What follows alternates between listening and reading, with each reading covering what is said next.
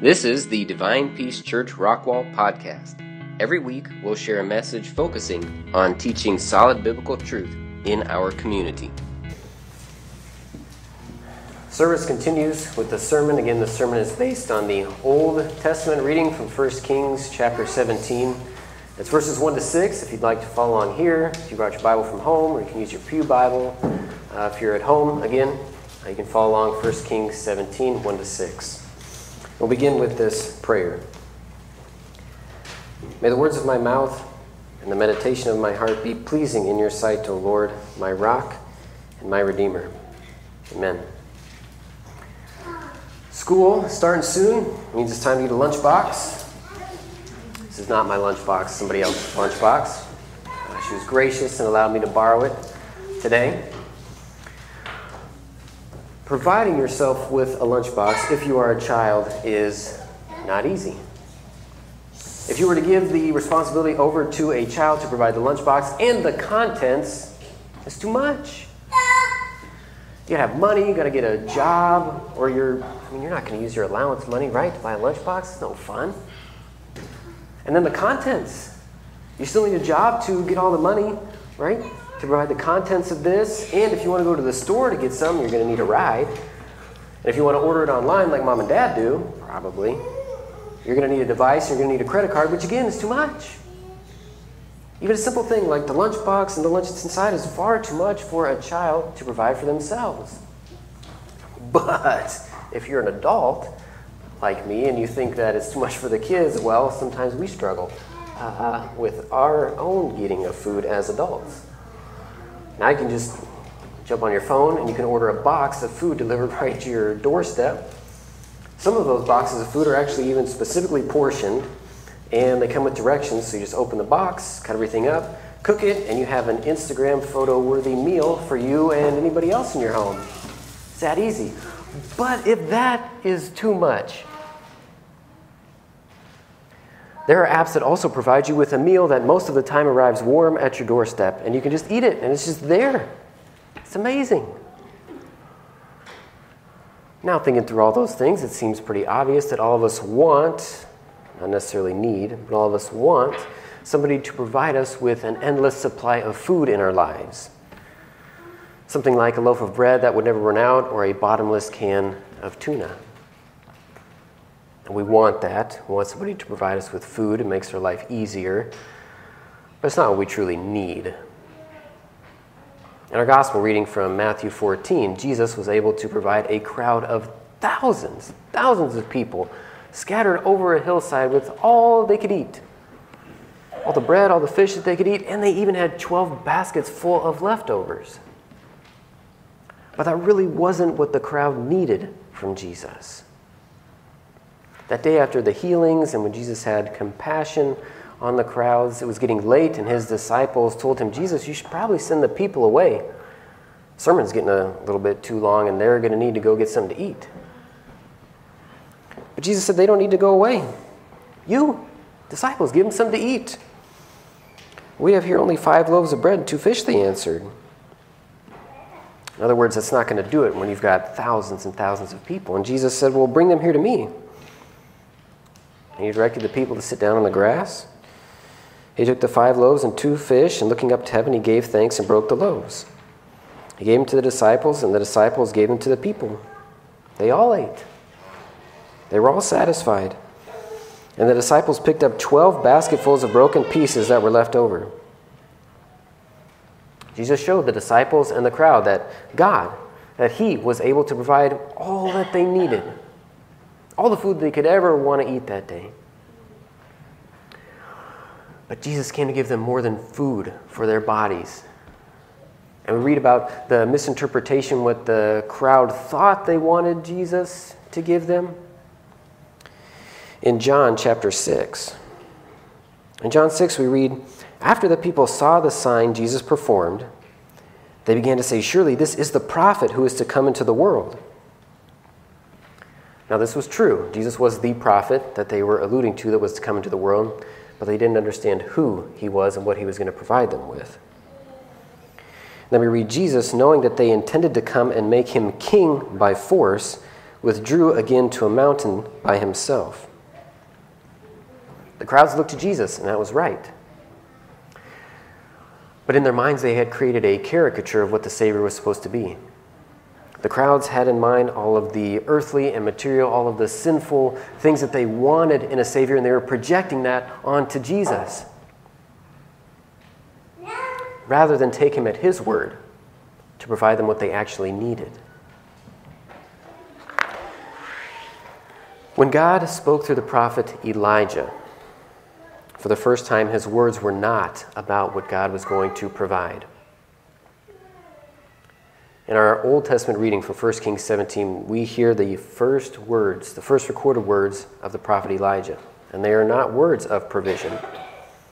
Instead, he is speaking to the king of Israel. This is at the time when the southern kingdom of Judah and northern kingdom of Israel were split. He's talking to the northern king, Ahab. And he says, As the Lord, the God of Israel, lives, whom I serve, there will neither be dew nor rain in the next few years except at my word. Elijah's first recorded words are words of judgment. No precipitation for the next three and a half years until I say so. Really, with God's backing, obviously.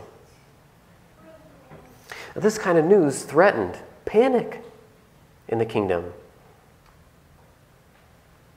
Resources would have to be divided. There would have to be rations. There was the threat of starvation. There was inflation.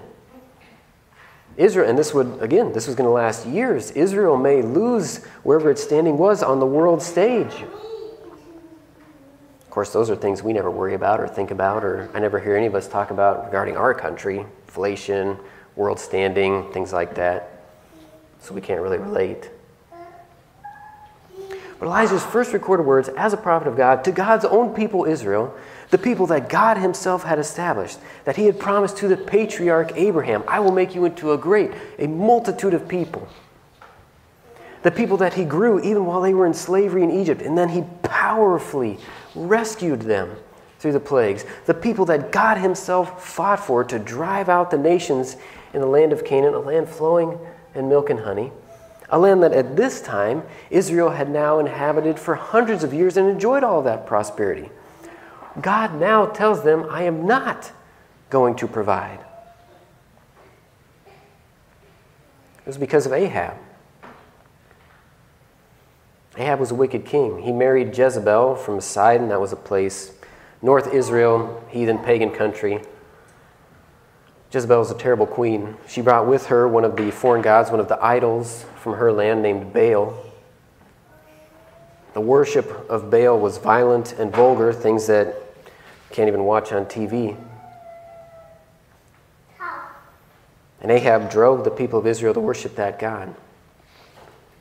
And then Ahab himself also introduced the Asherah pole. So Asherah was a goddess of fertility, and her worship was just as detestable and vulgar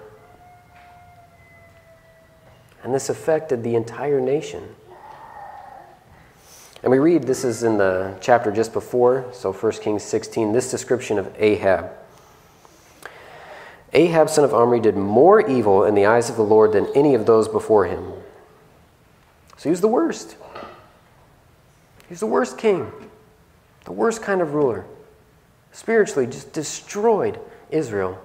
And so God was going to withhold his provision of rain. This was judgment. But he promised blessings to Elijah. God providing something unique to Elijah during this drought. We continue reading in 1 Kings 17. Then the word of the Lord came to Elijah Leave here, turn eastward, hide in the Kerith ravine east of the Jordan. You'll drink from the brook, and I have directed the ravens to supply you with food there. So he did what the Lord had told him. He went to the Kerith ravine east of the Jordan and stayed there. And the ravens brought him bread and meat in the morning, and bread and meat in the evening, and he drank from the brook. Elijah took God at his word I will provide for you. And God miraculously provided for him throughout the drought. Normally, God provides for all of us through natural means, through his creation, all the wonderful different systems that he put in order, but he can also provide for us supernaturally or miraculously. In the case of Elijah, he had a raven who by nature is very selfish, smart, but very selfish, very resourceful, unwilling to share food. And God changed the nature of the ravens so that they would bring Elijah food, that they would share food with him. It was a miracle. And this drought was also a supernatural event by God. And Elijah was very clear about that. Elijah was in talking with wicked King Ahab, he was saying, I'm going to pit the Lord, the God of Israel, against your idols against your false gods Baal, Asher, these fertility gods that are supposed to be able to give you rain and crops and all these things. I'm going to pit these two against one another. And at the end of the competition, there was a clear winner. It was God. There was an undeniable truth after the exact amount of time that Elijah said, after rain only came after Elijah said so. There's this clear, undeniable truth that the Lord, the God of Israel, is the only God, and all those false gods that Ahab followed and the people of Israel following were nothing. Now, today you could almost refer to this as an apologetic kind of event. Apologetics proposes a bunch of facts and things like that. It really just works in the realm of the law. Its goal is to present all of these facts to show that God exists, which can drive people to humility and repentance, and to recognize they cannot save themselves and they need God to save them. That was the purpose of this drought. Was judgment that Ahab would humble himself and repent.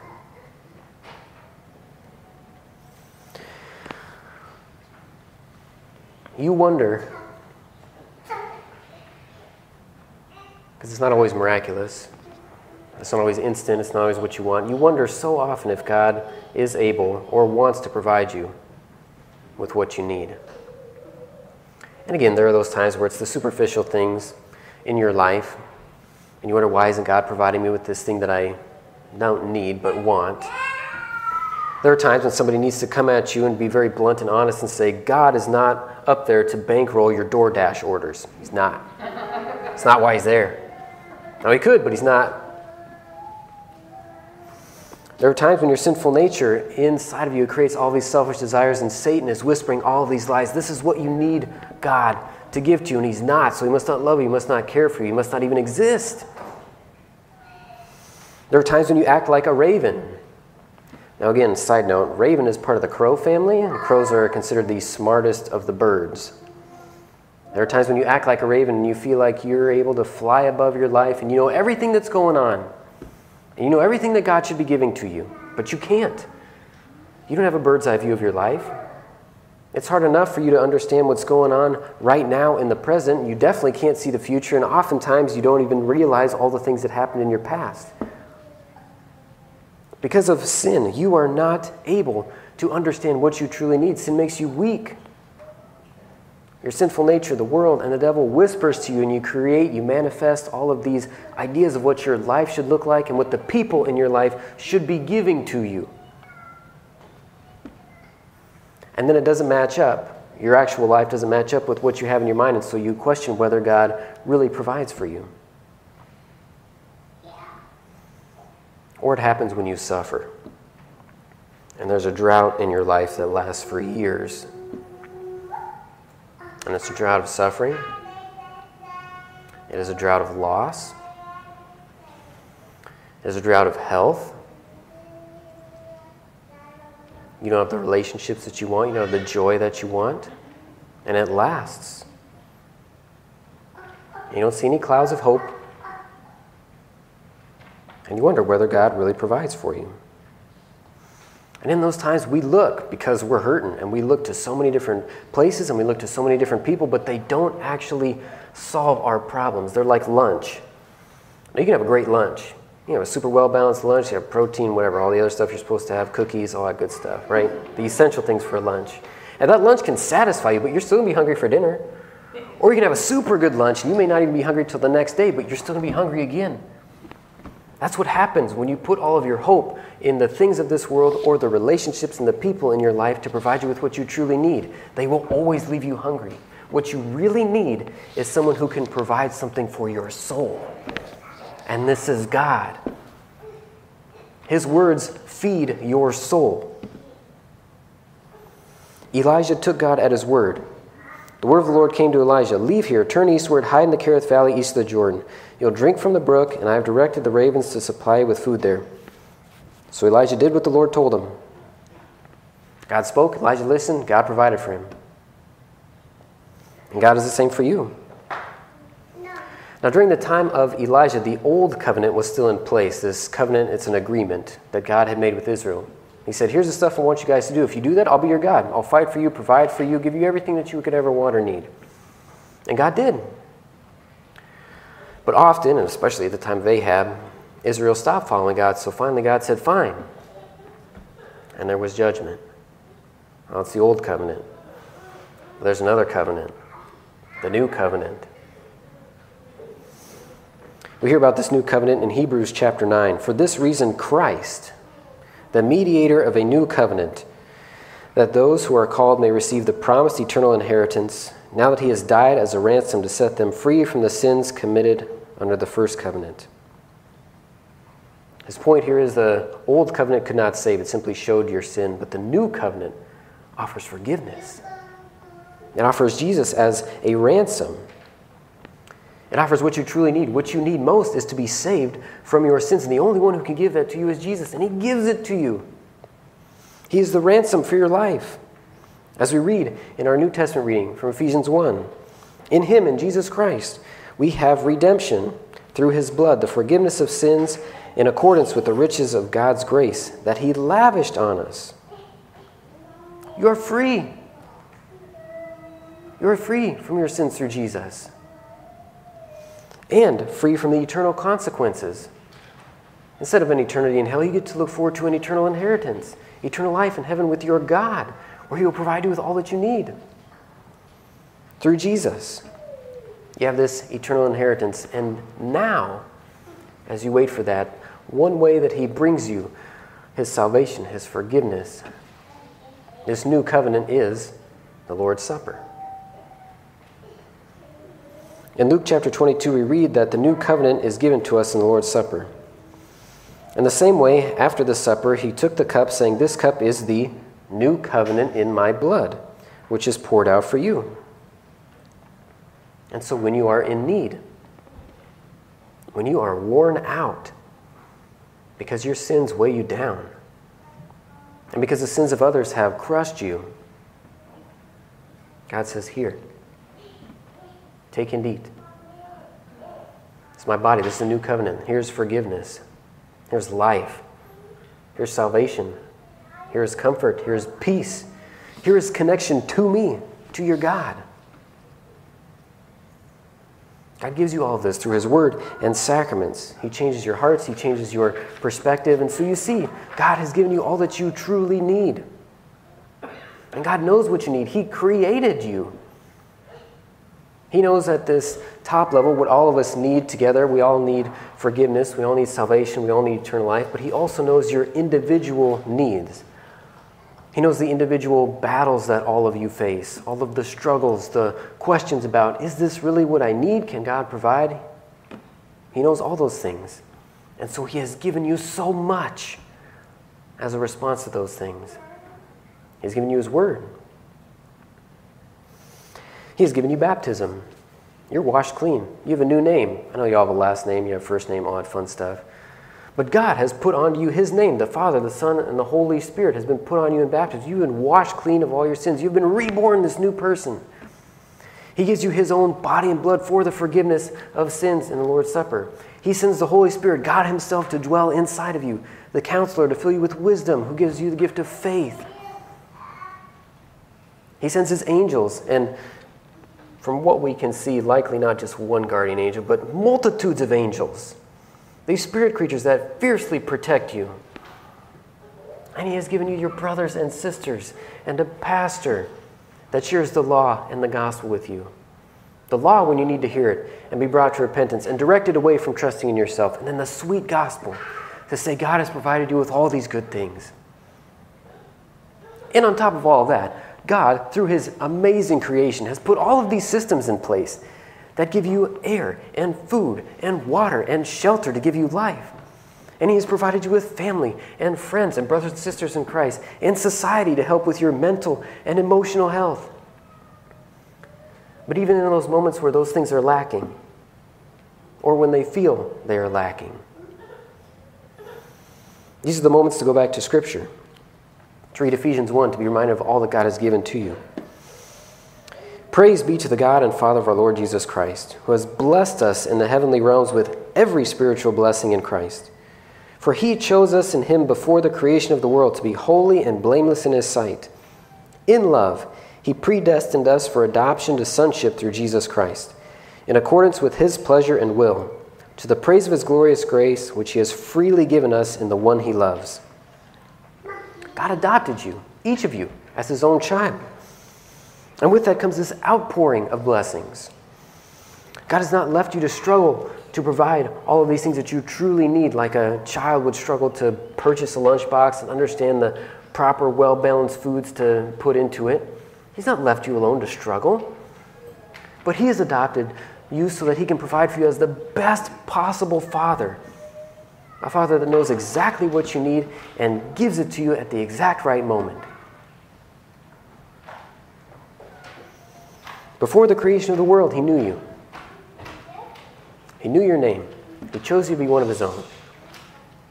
Through His grace, He has lavished upon you this wonderful eternal inheritance, and He is with you now. And God's blessings remain true for you even when it feels like they are not there.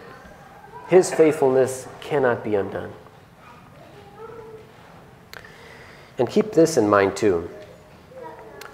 During this three year drought, Ahab got to remain king, got to continue to live in the palace. Elijah was sent to live in a ravine and was fed by ravens. Now, this is to take nothing away from God's miracle in feeding him, but for us as superficial people, perhaps you look at that and you're like, that doesn't seem fair. There's lots of times in your life where it doesn't seem fair, but God is with you, like He was with Elijah. Now, let's fast forward to the end of their lives. Ahab continued to be wicked, continued not to trust God. But God had revealed that Ahab would die in a battle. Ahab, thinking he was the smartest thing in the world, disguised himself during the battle, thinking, well, if they don't know it's me, I'll survive. Well, a random arrow hits him, and he ends up sitting on his chariot, slowly dying to watch this battle. And when he dies, the forces of Israel are scattered. That's how Ahab dies in disgrace. Nothing. And he doesn't have God. And then you have Elijah. Elijah doesn't actually die. Elijah has never died. Consider that. Instead, Elijah, with his young protege Elisha, not to be confused, J and an S, they're walking along, and God allows a chariot of fire being pulled by horses of fire to appear. And Elisha gets inside, and he is taken to heaven in a whirlwind. That's how his life ends. He's taken alive into heaven by God. God never abandoned him, but was there for him his whole life. And again, Elijah gets to appear with Jesus on the Mount of Transfiguration. Actually, a lot of people confused Jesus with Elijah. They thought Elijah had come back. In the end, your Savior has forgiven all your sins. He is with you now. He's given you His word. He has lavished you with His grace. He has provided you with an eternal inheritance. God provides for you even when it is a struggle for you to take God at His word to provide what you need. Amen. Thanks for listening to the Divine Peace Church Rockwall podcast. For video sermon archives, more information, and to let us know how we can pray for or serve you, go to divinepeace.com.